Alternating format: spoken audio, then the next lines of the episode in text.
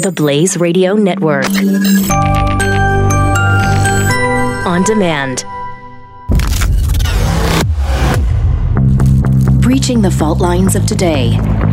Welcome to Reform This with Dr. Zuhdi Jasser on the Blaze Radio Network. This is Dr. Zuhdi Jasser. Welcome back another episode this week of Reform This. It is an honor to be with you. Thank you for coming back. And sorry I was away last week, but I was traveling to Lisbon, Portugal to attend Web Summit and unable to uh, get uh, the podcast done while uh, traveling. But with all the time zone changes, and uh, uh, I am going to catch up with you now and uh, get you caught up to speed about what happened at websummit.com and my first experience there with them. This was their second meeting, uh, but uh, fascinating. They consider themselves the Davos of the internet and IT world, if you will. Um, and uh, I think there's a lot of potential there, but also uh, some disappointment as to where they are in one of what I think is the most significant security threat uh, of the time. Uh, we'll get to that in a second. But again, if this is your first time, at Reform This, I think you're going to find that voice, that rational Muslim voice that you've been looking for, uh, and Muslim unafraid to uh, address the most controversial topics that you likely won't find elsewhere. Week to week, you and I together will try to figure out not only what the problem is, but what are some rational solutions? How do we address reform? How do we address modernity? How do we treat the real root causes rather than the symptoms and the manifestations of extremism, which is a symptom of an underlying dogma that needs to be modernized. And I think here's where it begins. We will begin to put the pieces together so that, so that you, as the ambassadors of these ideas, can go on to effectuate change.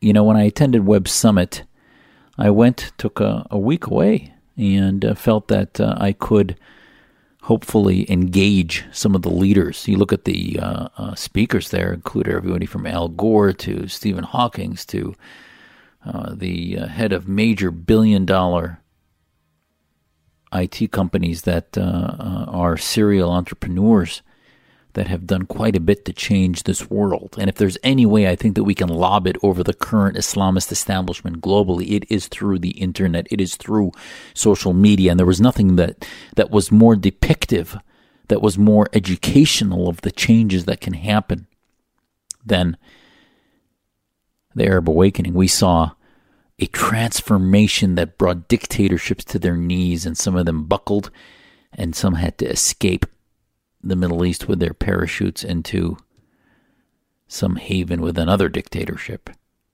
The Tunisian king was the first to go. The Libyan dictatorship was was brought down as Gaddafi was defeated. The Egyptian dictatorship also was brought down. Mubarak was defeated. The Yemeni anarchy, if you will, was also further disrupted. Syria has continued to be a bloody, bloody civil war. And it's not a civil war, as you and I have talked about many times. It is a regional conflict that whose vacuum that the technology, the YouTube revolution that thought they thought the world would pay attention, but unfortunately it has continued to implode within itself. All of this was brought by technology.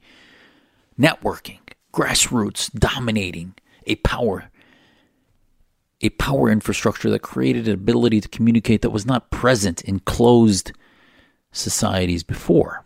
But it failed because they didn't have the civil society, they did not have the infrastructure or the protections from the free world, not military, but support from this free world that would have been necessary, or the obstacles from other autocrats who wanted to see their brother autocrats of Assad kings, monarchs, to continue to survive as they have, into a time that their days are numbered, but into a time in which the global establishment was not ready to see them go, because we continue to play this game of thrones. But at the Web Summit, I participated in a panel, moderate, supposedly moderated, immoderately, I must say, by uh, a guy who has a YouTube channel called uh, The Young Turks. Now, interesting name for it was the name of um, the militant movement, if you will, that so many, many feel, and I think appropriately, was ultimately responsible for the genocide against the Armenians. But anyway, that odd name choice aside, these leftists, uh, it was run by uh, Cenk Uygur, and claimed during the panel, actually, he said he was atheist, he had left Islam, he claimed to be a secularist, and yet, take a look at the video. It's at websummit.com. It's at my Facebook page at MZ Jasser. It's at my Twitter page, Dr. Zuhdi Jasser, D R Z U H D I J A S S E R. And initially, there were two others on the panel uh, experts in counterterrorism uh, from institutes in, in London and uh, in Norway doing work anti extremism. And you'll find that instead of dealing with substantive disagreements, Cenk, as the moderator, decided to attack me as the problem because I said that the root cause was the need for Muslim reform. The root cause was the imams, the clerical leadership, the Islamist leadership in the West that has continued to radicalize our population by providing the, the nutrition of the precursor movements, Islamism, which may be nonviolent, but they are the natural precursor to violent Islamism. He refused to say that and actually continued to debate and yell actually shouted me down that Christians have killed millions more, even in the last century, called Hitler a Christian extremist, and tried to. Actually, the debate was punctuated. The media picked it up that former MSNBC host, quote unquote, minimalized the role of Islamic radicalism in the current situation of violence across the planet today and tried to blame Christianity for Nazism. That's exactly what he said. Now, this is the debate. This shows you the degeneration of what we can have as productive debate. Now, I think, obviously, I'm still glad I went. The panel, I think, shows that uh, many in the left are so hopelessly wedded to an extreme moral equivalency that is ahistorical, that doesn't own up to the time in history that Islam is in as we're entering our we're in our 15th century and theocracy continues to dominate almost every Islamic establishment, while Christianity has separated church and state and now has secular republic democracies, secular democracies, republics in the West that give their people blind to religion, united in a moral code, yes, based in belief in God, based in Judeo Christian beliefs, but not based in an identity movement of Christianity. Yes, those movements exist, but the core rule of law is one based in what is the history of John Locke, Jefferson, Madison, and not just Christian Reformation. The Christian Reformation was the basis for that. And we talked about that on our panel. Now, having said that, that is where it degenerated. And I think while there was so much potential I think at a, at a gathering of 50 to 60,000 people that got together at websummit.com about massive technologies, artificial intelligence was discussed, uh, on uh, self driving vehicles, uh, ways to, to fix uh, pollution, and so many different technologies that might be available for power to use alternative energies, which I think would be one of the greatest national security uh, victories, is to marginalize the need for oil, natural gas, huge central power systems that fortify, nutrify the Middle East is our dependence on oil. So these things are so many solutions that could have come out of Web Summit. But I have to tell you, it's a bit discouraging to see the, the domination of the liberal mentality. What do I mean by liberal? Not the liberalism that I'm trying to preach and reform, but the leftist identity politic that looks at the prism of what's happening in the West, dominated by left versus right in America or in Britain or in Europe versus anything happening in the rest of the world. That liberalism by itself is a defense of the individual versus the tribe. That the su- survival of the republic, of democracy, is dependent on recognizing individual rights over collective rights. When we come back, I want to talk more about the opportunities lost that hopefully I began to chink at the outside of the metal of identity politic of the left at websummit.com. This is Zuhdi Jasser. We'll be right back. Reform This with Dr. Zuhdi Jasser. Breaching the fault lines of today. The Blaze Radio Network. The progressive movement is full of lies. Why do Americans keep falling for the deception? In his new book, Liars, Glenn Beck reveals the simple answer fear. At our most basic level, we're all afraid of something, and progressives exploit this by offering us solutions to our fears. Solutions based on lies and an unrelenting hunger for power and control. Understanding the roots of these lies is key to helping us stop the disease of progressivism. Liars by Glenn Beck. On sale now at glennbeck.com slash liars.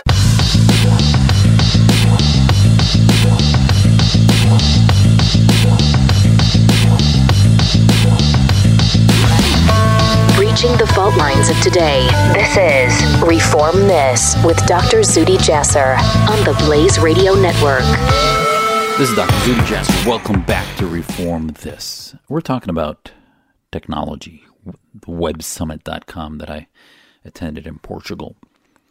Made some good contacts, made some good networking. I think it's going to be a long process. I thought, you know, I went in thinking, oh my gosh, it's just fantastic to be invited to this. Uh, I'm going to um, be able to build relationships with instantly folks that want to virally make the message of reform spread, that instantly understand uh, the need for our message of the Muslim reform movement to get out, the need to marginalize the tyrants and the dictators in the Middle East. And unfortunately, was, I was met with many who, a few understood it, some who didn't care, others who just couldn't understand what I was talking about because to them, religious issues, political issues are just irrelevant.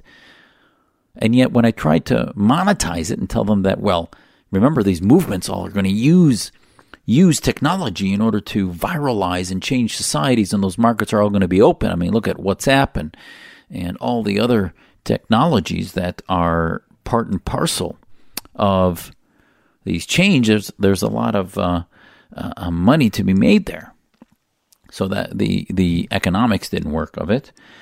Um, so ultimately, it was uh, beyond challenging to get them to engage often on the issue. And when they did, some of them were certainly very savvy about it. The keynote speakers on the stage from one after the other talked about in lofty ways the the impact that new technologies, artificial intelligence, will have in the future.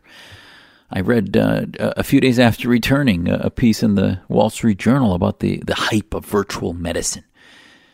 And it reminded me, it reminded me that at the end of the day, while technology can speed up certain changes, and as it has done in my practice of medicine, the hype of virtual medicine has shown us that things might normalize, might prevent errors, might help improve data collection. But it hasn't changed quality. The hype of virtual medicine has not changed quality. So, how did I go from counterterrorism and Muslim reform into medicine? Well, the technologies that can change religion will not do it without human relationships changing, without the touch of human emotions, of sensitivities, without true tribalism ended with major wars in the 15th, 16th century and on because human nature struggled to maintain its current power structures. That at the end of the day, as we see now with the influence of bots, Russian uh, uh, cyber threats, and, and Chinese threats, and, and other aspects, autocrats will continue to use the same technology that human beings that are individualistic use, and they will often then become more powerful because of those technologies. That ultimately, real reform and modernization is going to take the long slog, if you will, of communication with our human our fellow human beings with changes in localities. And most of the studies on radicalization have proven that the internet is simply one of the final steps in operationalizing militants, but most of the radicalization starts locally at the local delis and neighborhoods and mosques. That imams that may not be saying, "Oh, go join ISIS." All of them, most of them do not say, "Go join ISIS" or or "Go strap this belt," but they're talking about Jews in a very inhuman way. They're talking about Americans in a in a in a, in a fascistic way. They're talking about ISIS in a supremacist way, Islamist in a dominant way. So all of these things are radicalizing ideas that need to be confronted on human to human basis. And once we get that human to human basis right, we can viralize that into a technology. But you can't first create technology and obstacles and think that somehow that's going to solve the problem. And this week I got some pushback on a position I took, which was that you know, the Countering Extremism Project, New York Times wrote a piece about how they finally got a success because YouTube was removing every video of Imam Anwar Awlaki.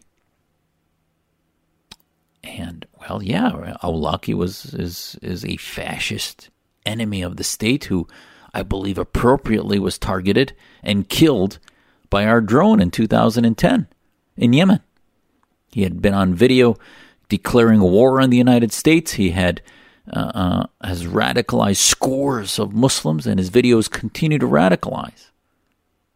Now, there's no doubt that had he had a YouTube channel, it should be removed. Had he had uh, uh, uh any video that shows a a predilection for, for Muslims that recommends that they join Islamist militant groups or commit acts of terror, that should be removed. But he had videos on the life of the Prophet Muhammad, the, uh, um, many of the precursor to the violent Islamism, the non-violent Islamist ideology that's anti-Semitic and other things, but should it be removed? Mein Kampf, I'll remind you, is still sold. Which bookstores profit from that? I, I don't know. But there is some educational value when we want to teach our youth to become pro liberty, pro freedom, pro American, how do I educate them about what is Islamism? What should they not be? You can't tell them, well, don't be what this. I can't tell you what Awlaki is because his videos are gone. I can't show you his books because I'd want to buy one, but you know, I can't download it anymore anymore. I, I don't know where to find it. Now you may say, well, there's still access to it. We'll just take it off YouTube. Well, I'll remind you that Prager University now is suing YouTube appropriately, I believe, because its videos were taken down because the YouTube people felt that they were controversial and beyond their criteria.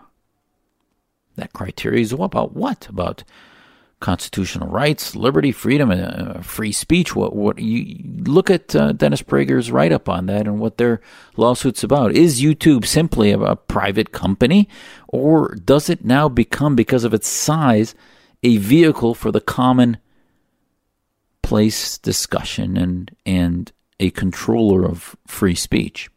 That is one of the biggest debates of the time. But I will tell you that at Web Summit I wanted to have those kind of conversations. And there's very little, little of it. Why is it? I guess the question I want to leave you with is why is it that most of the conversation about web technology, about social media is so dominated by liberals?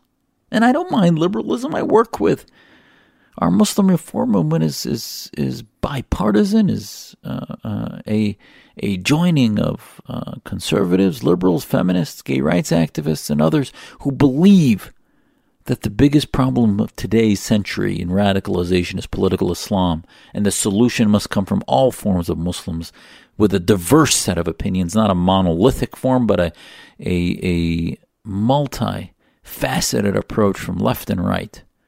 But this web summit seemed to be a lot of liberals from the American political and European political standpoint who didn't want to address, they don't mind addressing disruption in Christian thought and other things, but when it comes to Islam, oh no, they're a minority. We can't defend them.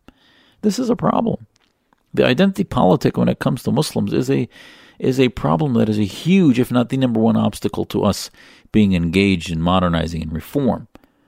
Now, listen, I'm not advocating that Awlaki's videos not be severely limited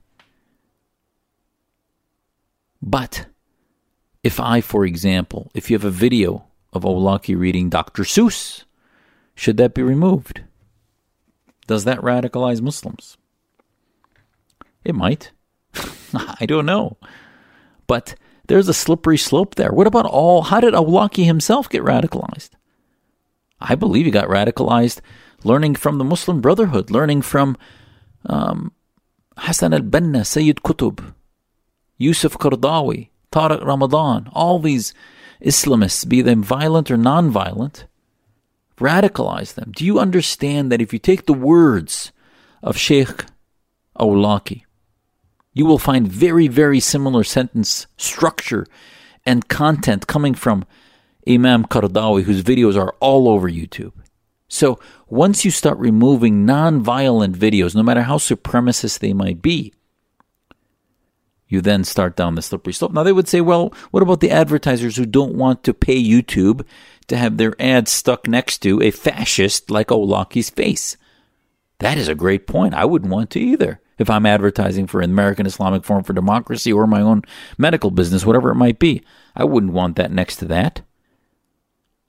There must be ways for algorithms to do that, just like I can pick which program on Fox News or CNN or CBS that my advertisements appear next to.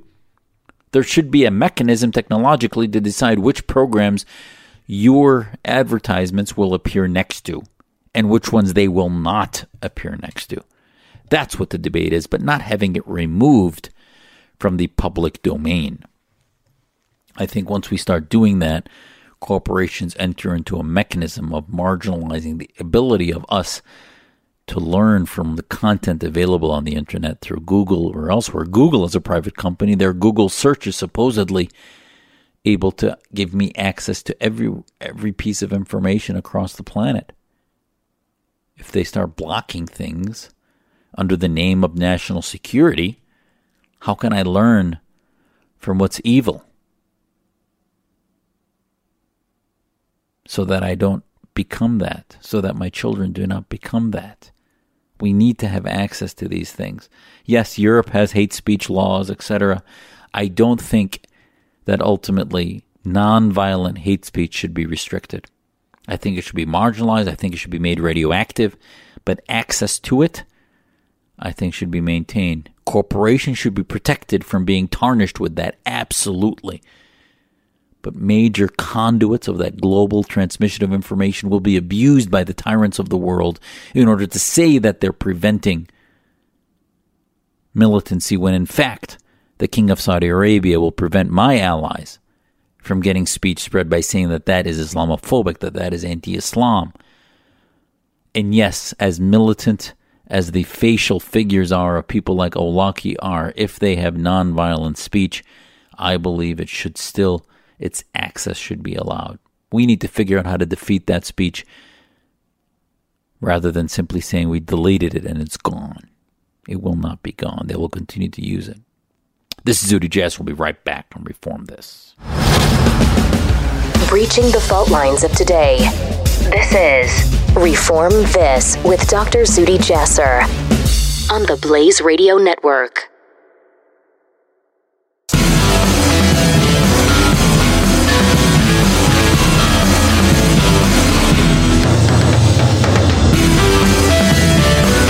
The Blaze Radio Network on demand. Reform This with Dr. Zuhdi Jasser. This is Dr. Zuhdi Jasser. Welcome back to Reform This on the Blaze Radio Network. Let's switch gears a little bit. And uh, this last week or so, there's been some news coming out of Syria, out of the Middle East, that somehow. First, let's give credit where credit's due. Raqqa has fallen.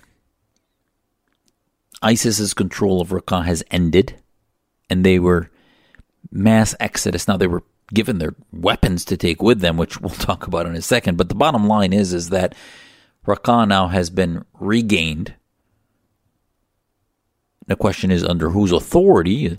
It may actually be under the Syrian Democratic Forces, or is it under the regime? Bottom line is, it's no longer co- it's no longer controlled by ISIS. Where did they run to? Many of the ISIS people were destroyed by our air attacks and by European air attacks. But at the end of the day, Raqqa is no longer under ISIS control. The caliphate, the so called Islamic State, if you will, assumed to be on the edge of defeat, is on the run for sure and is as weak as it's ever been.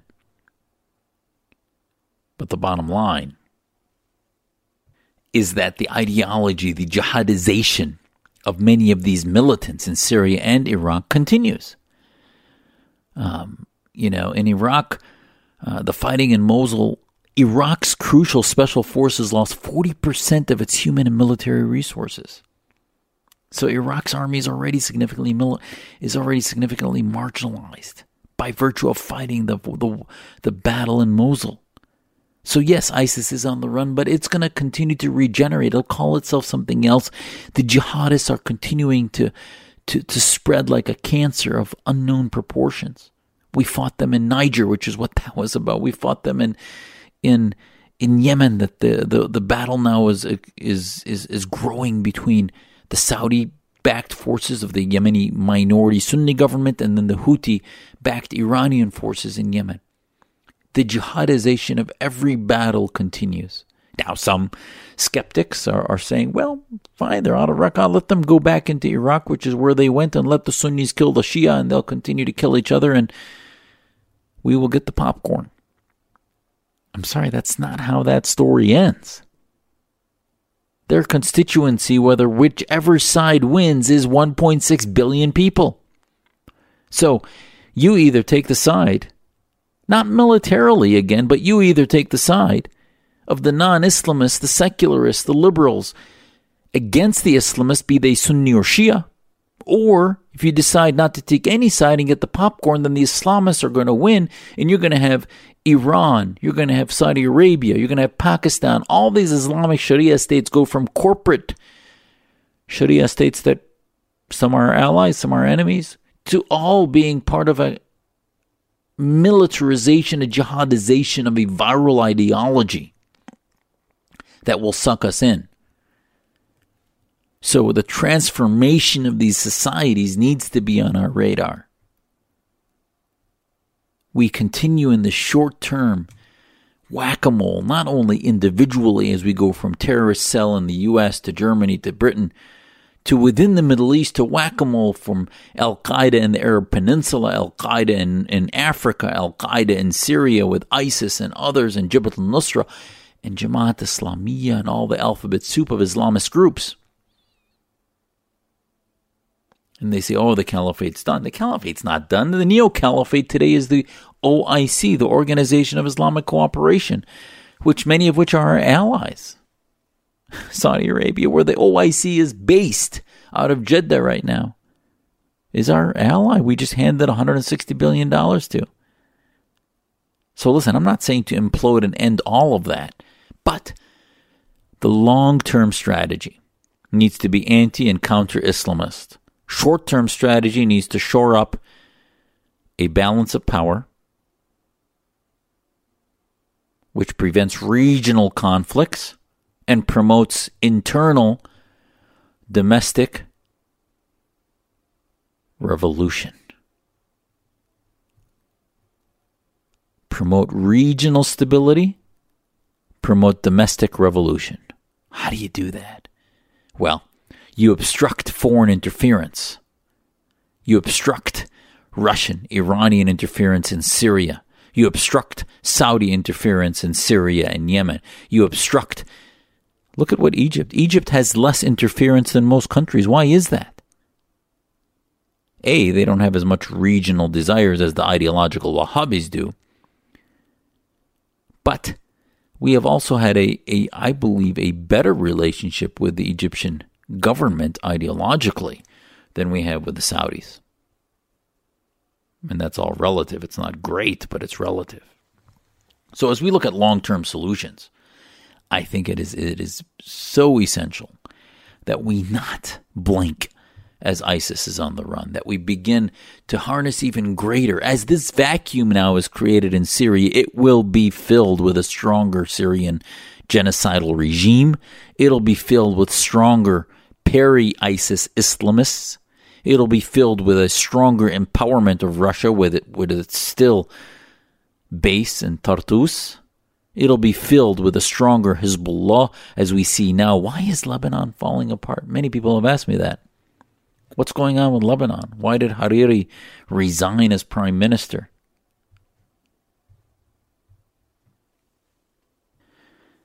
That nobody really fully knows exactly what happened.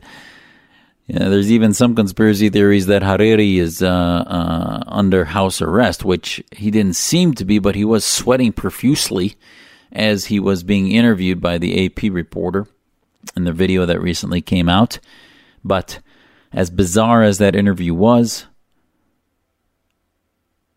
it doesn't really make sense that a, a very close American ally would abduct a prime minister, force him to resign, with the United States just basically sitting silent on that. That and Ambassador Haley and Ambassador our ambassador to Saudi Arabia and uh, our Secretary of State Tillerson, I doubt that that all of that would be happening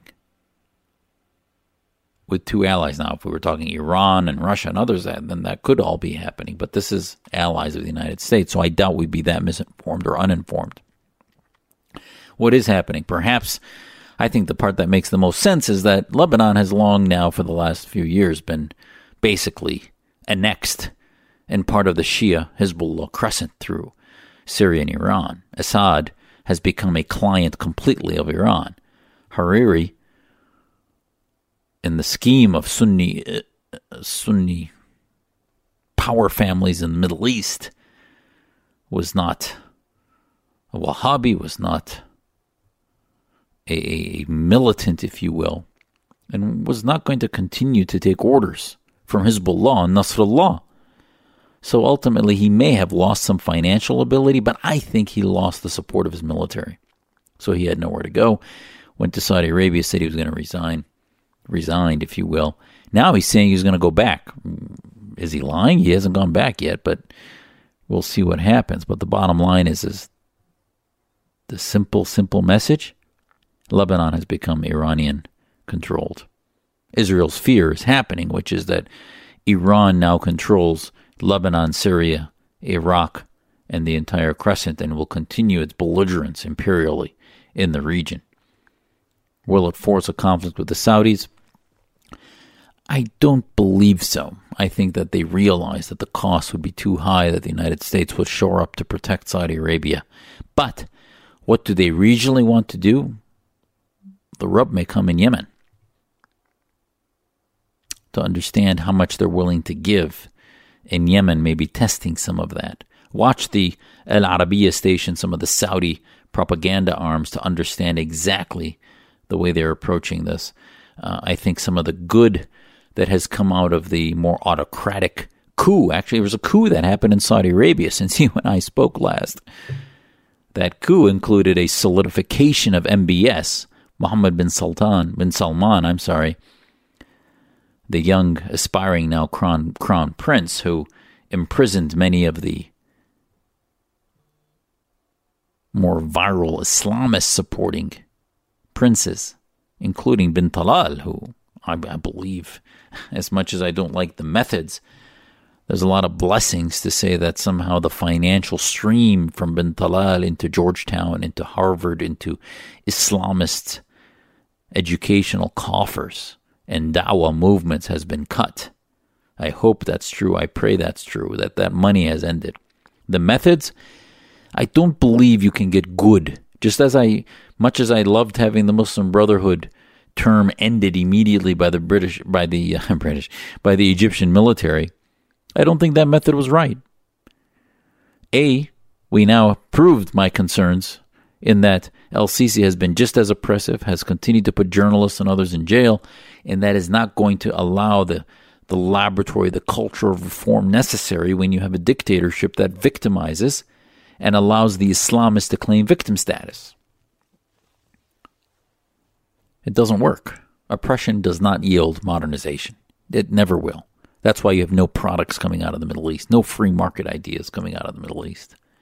Again, back to why did I go to Web Summit? Technology breeds modernization. Free markets are necessary for that technology to do that breeding. Laboratories of free thinking need to exist, which is why revolutions need to happen, and you can't defeat bad ideas through oppression. It just won't work. This is Zuhdi Jasser on Reform This. We'll be back with our last segment shortly. Reform This with Dr. Zuhdi Jasser on the Blaze Radio Network. The Morning Blaze with Doc Thompson. I don't want. I wanted to be Attorney uh, General. I did. Blah, blah, blah, blah. Quickly, I, sir. We only have so much time. Alabama. I'm, yes I'm, trying to no? answer the question. I for the good of the Alabamans and write me in. That's Sessions S E crooked letter crooked letter I. That's Jeff. The Morning Blaze weekday morning six to nine Eastern on the Blaze Radio Network.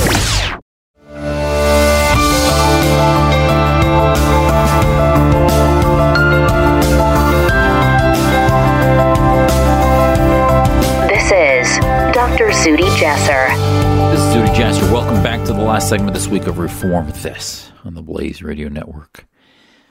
I want to bring us back full circle. Last episode before I left to go to Europe two weeks ago, um, we talked about the, the synchronicity, the 500 year mark, in which on October 31st, Saipov completed this act of radicalism, of jihadism, vehicular jihadism in Manhattan that happened to just fall on the 500th anniversary of the Christian Reformation. And I call this program Reform This because I think Islamic reform is necessary. Now, will Islamic reform happen in my lifetime? There have been a couple pieces now on Christian Reformation that have come out recently, and I will tell you that one of the most thoughtful pieces was in the national interest. It said basically it was entitled, and I want to tell you about this piece because clearly I'm I'm not the expert in Christian Reformation, and I want these words to inform what you and I are talking about. And it said Christian history shows why an Islamic Reformation is harder than it sounds. What do we mean? And he goes on in this piece to talk about the fact that Yes, Luther's assault on the Catholic Church, and this is Joseph Loconte that wrote this, by the way. Luther's assault on the Catholic Church was at its heart a theological one a debate about the authority of the Bible and the true path to spiritual salvation and peace with God. Against the dictates of popes and princes, Luther introduced a new source of authority into medieval Europe individual conscience, guided by a fresh interpretation of Scripture. And he said, My conscience is captive to the Word of God, he declared. I cannot and will not recant anything, for to go against conscience is neither right nor safe. So, there's no doubt that the debate was a theological one, but Loconte makes it clear. He said, even Protestants, with their own new dogma, and Catholics agreed heresy was a threat to social peace. The safest remedy was execution. And nevertheless, Calvin's infamous role in the trial and death of Michael Servetus, condemned and burned as a heretic in 1553, shocked the conscience of some of the Protestant community. They accused the Genevan authorities of adopting the popish ways of the Catholic Church. So ultimately, it was a second Reformation that was necessary. And he talks about a separation of church and state that would enshrine religious freedom as a natural and inalienable right. Like Luther's campaign, this one also originated from within the Christian community. Roger Williams, William Penn, Pierre Bayle, John Locke, all the early defenders of freedom of conscience considered the teachings of Jesus their moral lodestar. All appeal to Scripture to imagine a new kind of commonwealth, a pluralistic society that guaranteed equal justice under the law, regardless of religious belief. So, the point here, to bring us full circle from last episode, that I see my role in all of this and the role of Muslim reformers that are anti Islamist, and why our organization, the American Islamic Forum for Democracy, is not really dedicated necessarily to the theological portion, which we will facilitate absolutely, but to the more important political reformation, which enshrines the importance of God in society, enshrines the importance of morality and virtues and ethics, but does not give it a particular faith's identity or theological derivation or interpretation.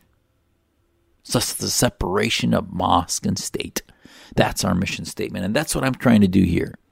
Is have a conversation with you, as you should with your Muslim friends, about their need to wake up that Islam might need its Martin Luther, might come along. There are many candidates out there.